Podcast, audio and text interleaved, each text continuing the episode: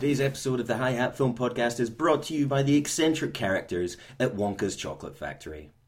There's no earthly way of knowing which direction we are going. There's no knowing where we're rowing or which way the river's flowing. Is it raining? Is it snowing? Is a hurricane a blowing? Not a speck of light is showing, so the danger must be growing. Are the fires of hell a glowing? Is the grisly reaper mowing? Yes, the dangers must be growing, for the rowers keep on rowing, and they're certainly not showing any signs that they are slowing. Wonka's Chocolate Factory. He really makes beautiful chocolate.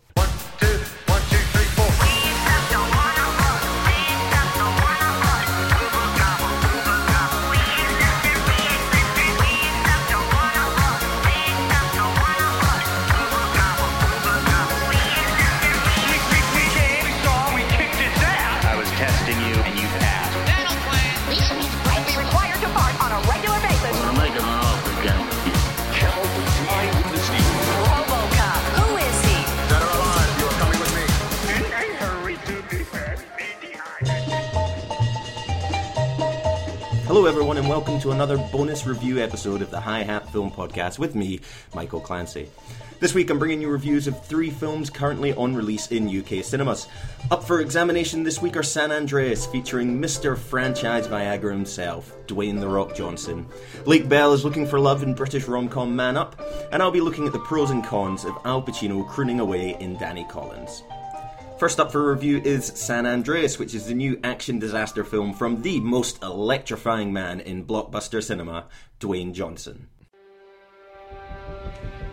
Chief Gaines, you have over 600 documented rescues. That's pretty impressive. Harrison said you're taking off with Blake for a few days. Yeah, tomorrow I'm gonna drive her back up to school. I can't believe she's in college already. I know. Hey, honey. Hi, Dad. Hi. Everything okay? I wanted to tell you I was sorry for how I acted yesterday. No, Ray, really. No, Emma. Emma. Emma.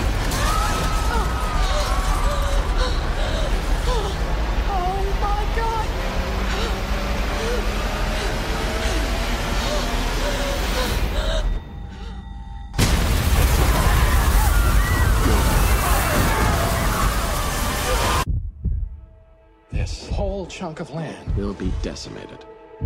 Are you saying the whole San Andreas fault might go off? Everybody down! Yes, that's exactly what I'm saying.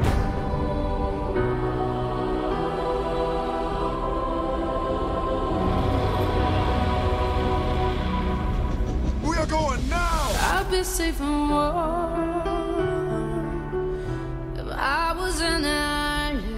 stop it. We can't prepare for it. California dreaming of It will be a global event.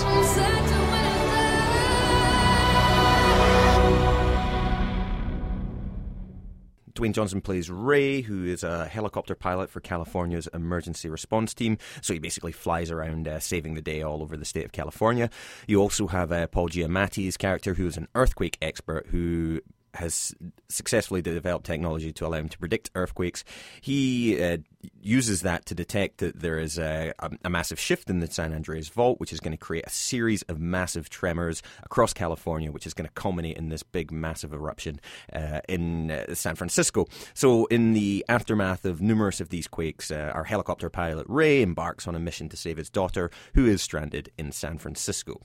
Uh, this is the latest in the long line of disaster films, which kind of started back in the 1970s with films like Airport and The Poseidon Adventure, The Towering Inferno, and uh, a film called Earthquake, which is uh, Dwayne Johnson has uh, said is a, an, an influence to this film. And uh, it's a genre that kind of saw a resurgence in the 1990s with films like Titanic, like Volcano, like Armageddon. So it's a genre film that kind of bear a lot of the similar tropes. You know, it features this large scale disaster, and then it kind of focuses in on a small group of survivals uh, with multiple different plot lines, and it's about how they all band together in the aftermath of a tragedy, and it usually has this uh, strong morality tale uh, that goes alongside it. And while San Andreas has a scale and visual effects that dwarf pretty much all the films that have come before in this genre. At its heart, it is just another big, loud, and to be honest, pretty dumb addition to the genre. It's a film that aims to impress purely on a spectacle level and as this big spectacle, rather than actually trying to bring something new to the genre. So it's a film that's not content to sink a boat or burn down a building, but in, instead it's a, film that wants to level an entire state, which has a population of 38 million. So the stakes are very, very high.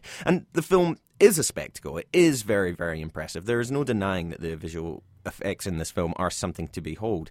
It does run the risk of overplaying its hand with that. I mean, it is a it, it's a film that does get quite repetitive with your tremors and all the aftershocks, and you know it gets to the point where, where once you've seen one city be completely leveled by these uh, by these earthquakes, I mean, how are you going to build on that to the next one? So there is kind of that repetitive nature to it, and it is a film that perhaps does run out of steam towards the end, and it is perhaps even a little bit anticlimactic. It kind of focuses more on the, that personal story that that uh, of of Ray and uh, trying to reunite his family. Despite it running out of steam, I have to say, bless them, bless the filmmakers for keeping this under two hours because, you know, for the time that it's on there, you know, it, it passes the time quite well and it, it comes and it goes. And but bless them for, for not going into some sort of more epic scale thing. They've kept the, the epicness of the film to the spectacle and to the visuals rather than in the runtime. So Besides the visuals, there's ironically nothing earth shattering about this film. It is very, very cheesy. It's a film where characters will turn to the camera and the music will swell and they'll deliver this, this big line that's supposed to be very moving and very poignant. So it has all of that. The last two minutes are some of the most nauseating I have seen. You know, we talked about how a lot of disaster films are morality morality films. That is a big problem with this because it goes over the top with that side of it.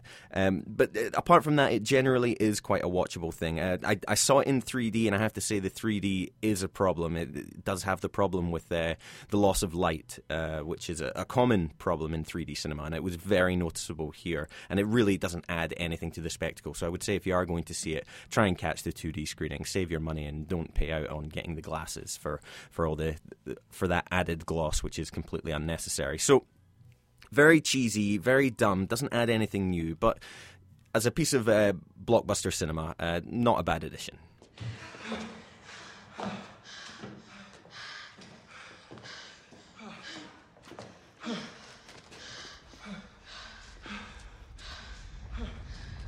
What's that noise?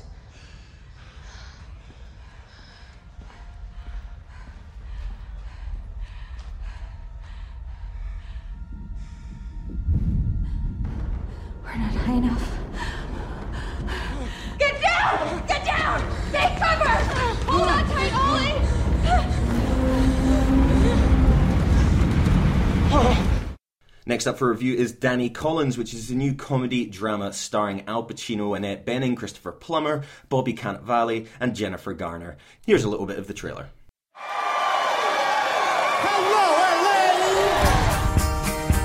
She was holding girls in the front room. You can't choose your fans, Danny. Oh, no way! You don't surprise a guy my age. You give me a heart attack. Do you remember doing an interview when you were a kid, Chime magazine? You write like Lennon, man. John Lennon read it, and he wrote you a letter in 1971. Can you believe it? Dear Danny Collins, stay true to yourself. Stay true to your music. My phone number is below. We can discuss this. I'm a joke. I haven't written a song in 30 years. You're having a breakdown. I'm broken. Ain't nothing left to break. What would have happened if I got that letter when I was supposed to? I want to cancel the rest of the tour. I need a plane. Jersey. Oh, welcome to the Hilton. Look who it is. Ah, I see. So you're staying indefinitely here? Are you on drugs? Currently or in general? Currently. No. Dinner? You're asking me to dinner? I think so. I'm going to have to decline. You're not a fan? Currently or in general? In general. No. But we have good patter. Why New Jersey? I'm meeting someone for the first time. How do I look? Well, you you look slightly ridiculous. Nah. See you at seven. No, you won't. Al Pacino is Danny Collins, who's this aging musician who kind of started off his career as this talented folk singer, but is now he's kind of known for his cheesy Sweet Caroline like hits, which he regurgitates at his sellout shows to his aging audience. Um, and he and he's quite disenfranchised by the career that he's carved out. On his birthday, his manager surprises him with an undelivered letter that John Lennon had wrote Danny 40 years ago, offering him career advice. Uh, this uh, letter causes Danny to reevaluate his life, so he breaks up with his younger fiancee. He moves into a hotel where he meets Annette Bening's character, who is the hotel manager, and starts to try and build a relationship with her. And uh, possibly most importantly, he attempts to reconcile with the son that he never knew the film is based on something of a true story. It kind of opens with this disclaimer where this film is based on a true story, kind of. And it's a it's sort of loosely based on folk singer Steve Tilston, who really did get an undelivered letter from John Lennon with career advice and his phone numbers. And the film has been fairly well received by critics and audiences so far. And I have to say, I find that really, really surprising because I did not like the film at all. And it it's not so much because it's a story that's been done before. I mean, we talked about unoriginality in terms of uh, San Andreas, but this uh, really kind of takes a cake. It, it, it's a film that doesn't give you any reason to care. And when it does make any attempts to, to make you care about it, it fails pretty spectacularly. So it hits the nail on the head pretty early on, in which. Uh, Danny Collins sits down with his tour manager, played by Christopher Plummer, and Christopher Plummer tries to put everything in perspective for him, saying, You don't have problems. There are women in Africa who are struggling to feed their entire family. They have problems. You don't have problems. And for me, that really hits the nail on the head because I just really don't care about Danny Collins' so-called problems. He's he can be disenfranchised with his career, but the film doesn't really give you any real reason to feel bad for him. He's not a struggling musician. He's very very successful. He's got a lot of money. He's very well loved. Everywhere he goes, people are apparently charmed by him. So I'm just not buying the fact that we have any reason to feel sympathy for this character. And to say that things aren't treated the way they should be, I mean, the, the, case in point are the scenes between Pacino and Bening, who are both tremendous actors. I love them both, both love their work in the past. And they're supposed to have this sharp, playful banter, and you just don't really buy it. And it, I think it's down to the fact that the writing isn't strong enough, but I also think Pacino isn't really pulling me pulling off and convincing me that he he is this all lovable, charming presence. He's supposed to be a man with this irresistible charm, but I found him to be uh, mostly annoying, very grating. So I, I just don't buy him as this sympathetic, likable lead, and I don't care about his problems, which is at the heart of the film. Uh, they do have issues with his estranged son, which comes into it. His son has financial worries, he has concerns over his own health, and he has this little girl who's seemingly suffering from ADHD, and they talk about and they go off on these monologues about how hard it's been raising her and how difficult she is. But there's nothing on screen to suggest that she is anything like a handful. She uh, gets a little bit hyperactive when her dad comes home from work, but he calms her down almost immediately. So it's just a little bit insulting to think to use this as an issue and then not delve into it on screen. So I got really frustrated about everyone talking about how serious everything is, but never really getting to see that on screen. I, I, liked everyone involved. I think everyone is doing a decent enough job by and large. I think Bobby Cannavale probably comes away as the strongest performer as um, Danny Collins' son, but it's a film that angered me more than anything. And I've heard people that saying that they were delighted by it, they found it very charming. And for me, I just found it very frustrating, very maddening. And I think the most telling thing about it is on the big poster, the big bus advert that, for the film, it, it, it, says it has Al Pacino's name and it has Danny Collins, and then it says underneath it featuring the music of John Lennon because every now and again it does drop in songs from John Lennon, and that seems to be the main selling point for the film. And I have to say that is probably the points I enjoyed the most is when they did just drop in a little bit of uh, John Lennon in between the scenes. But apart from that, I found it a very very frustrating experience. Don't be mean to me. I really had a bad day. Yeah. Yeah. Well, I had a bad day too. Yeah? Can I buy you a drink? Bay Breeze, a wine spritzer, maybe even a, one of them frozen. Josh, uh, give me tequila, rocks, something añejo, and a splash of soda. Right away, boss. You're not the only rock star in this hotel. Apparently not. Oh. So, you had a bad day? Mm. Why'd you have a bad day? Okay. I work with a bunch of well meaning, thank you, but remarkably dim 20 somethings who are just passing time until they go back to college. And one of them screwed up the computer system, and it took me half the day to reprogram every reservation manually. Hmm. Ah. What about you? I tracked down my grown son, who I never met before. And I met him, his wife, my granddaughter. And then he told me, quite emphatically, to cough and to die.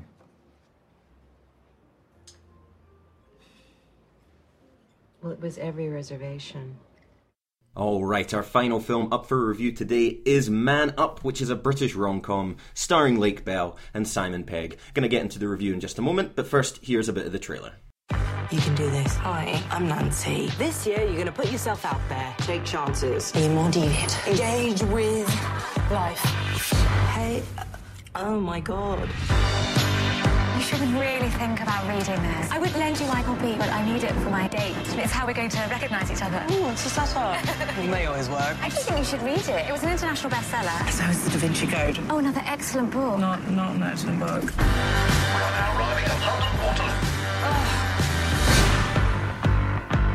Jessica! Blimey, I'm not that late, am I? What do we do in terms of saying hello? Let's just go in. Oh, too soon for that. Nope. Mwah. Hello there. So, book, check. And blind date? Check. What are you waiting for? I am waiting for you. Good. So, you're a triathlete? Mm-hmm. Just got to regularly carb up. Yeah. Yeah, I definitely want kids. I'm not like freaking out about it yet. Why would you? You're 24. I'm having a really good time. I'm gonna go get a drink. Nancy? Yeah? It's Nancy Preston. Who's Nancy? I've got a confession to make. I'm not really a blind date, Jack. What? Are you even 24? Add another 10. I was just merely trying to meet my mates in the modern world. When were you thinking of actually telling me about this bizarre decision? Uh, I mean, I think people have done worse things in the world. But... I'm racking my brains. Lake Bell is Nancy, who is this 30 something looking for Mr. Right. She's uh, very socially awkward, as it's established from the beginning, which makes it a problem for just socializing with people in general and meeting new people. Um, on a train to London, she meets a woman who's on her way to meet a blind date, and she's using this self help book, so she'll recognize him when she gets there. They get to London, and uh, Nancy discovers that the woman has left the book behind, so she tries to return it to her. But before she can, she meets Simon Pegg's Jack, who is, of course, this blind date character and who mistakes her for the date.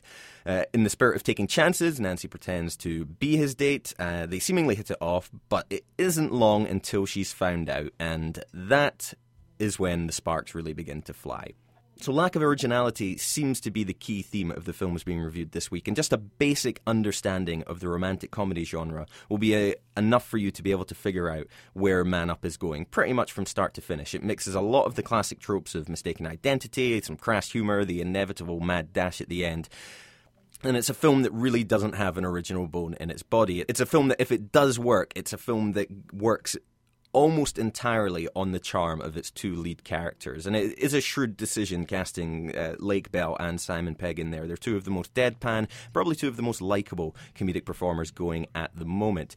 Uh, Bell is suitably awkward, uh, particularly in the open moments of the film, and actually in a brief serious moments gets to show just how lacking in confidence her character is. And if the film does anything original, it kind of shows, it kind of picks on just how um, distressing these new social situations can be for people uh, who are getting a little bit older in years and the world is changing around them. Simon Pegg isn't rem- pushing himself even remotely. I mean, it's the kind of role that he can do in his sleep, but that being said, he is still perfectly watchable. So it's predictable and at times it's pretty rough around the edges. It does have to rely on a couple of uh, stinking, big, clanking plot contrivances and the way it tries to shoehorn in the film's title, this man up, uh, as a concept into the narrow- narrative, really didn't make any sense to me whatsoever. So it, it's really the ultimate kind of turn your brain off kind of film. If you stop to think about what is going on, it really doesn't hold up for a second.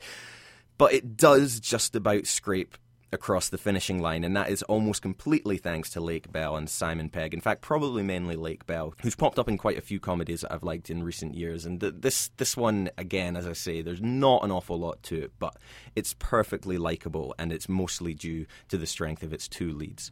So that is Man Up, and that is in cinemas now as well. I think you're overacting a bit. Oh, uh, really? Yeah, I do. Well, how would you feel, Nancy, if you've been set up to go on a date with someone who's supposed to be absolutely perfect for you, and then some psycho pretends to be them instead? Setups never work. And Look, being Tom said we matched. Please, she reads self-help books and the Da Vinci Code. She works in the city. I mean, what does that even mean? It I mean, when people say that, what does that mean? It means that she is a high-flying, 24-year-old businesswoman. 24. You love that part. It's like your favourite Oh, part. well, isn't that just the classic response of the lonely 34-year-old woman desperate for someone to put her At least eggs? I'm nearly at my sexual peak. It's all downhill Yeah. for you, isn't it, Hefner? Not, not who's there. Whoa, Viagra. Wow, you know what? The bitter look really suits you. It's Does it? really, really doesn't surprise me that Pete slept around, you know? Well, hang on a sec. Whoa, whoa, whoa, whoa. There is no Pete! And there is no wife, is there? Because No. she left you. Yes. And here's your theory. You think, um, I'm so wounded and rejected. Oh, please help me, younger woman who's nearly half my age. This, is, was that gonna this is coming from someone who had to steal someone else's date to even get one. Uh, at least I'm not walking around like a bloody catch of the century. oh, look at me with my own flat I and my my online own marketing management job. But what I really want to do, what I really want to do is paint. I am going to my paint. Okay? Sure, you're going to paint. Thank you very much. paint? It was absolutely What are you lovely not getting to know you. And great. congratulations on your massive pack of lies. Thank you.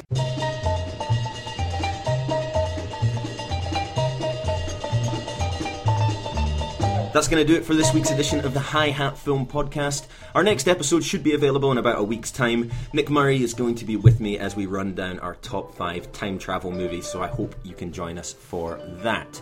If you'd like to be on the show submitting a film for the Hi Hat Hall of Fame, then send us an email at hihatfilmreview at gmail.com. All of our old episodes are available to subscribe and to download over on iTunes, so please do that. If you want to help the show and expose us to a wider audience, the best way to do that is to leave a nice rating and review over on iTunes as well. Be sure to follow the show on Twitter at Hi Hat Film Pod, and if you want to give me a sneaky little follow, it's at Clancy Hi Hat. And you can join in the fun and games over on Facebook at facebook.com forward slash Hi Hat Film Review. That's all for me. I'll leave you with the final words of Bruce Campbell's Elvis in Bubba Ho-Tep. Thank you. Thank you very much. Give me my 20,000 in cash. We came, we saw, we kicked his ass. I think you woke up the dead with that flash. We came, we saw, we kicked his ass. Think fast, I talk fast.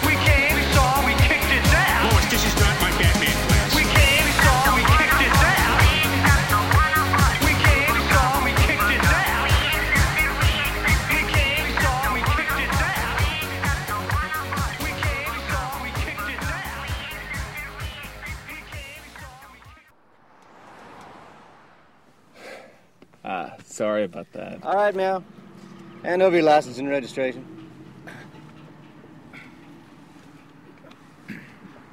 Your registration?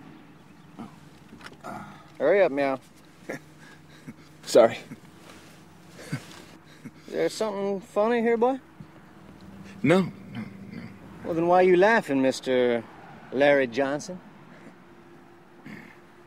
All right, Meow, where were we? I'm sorry. Are you, are you saying meow? Am I saying meow? I I, th- I thought. You... Don't think, boy. Meow, do you know how fast you were going? Meow, what is so damn funny? I could have sworn you said meow. Do I look like a cat to you, boy? Am I jumping around all nimbly bimly from tree to tree? No, no. Am I drinking milk from a saucer? Well, do you see me eating mice? now you stop laughing right now. Yes, sir. Now, I'm gonna have to give you a ticket on this. But No buts, meow. That's the law. Not so funny, meow, is it?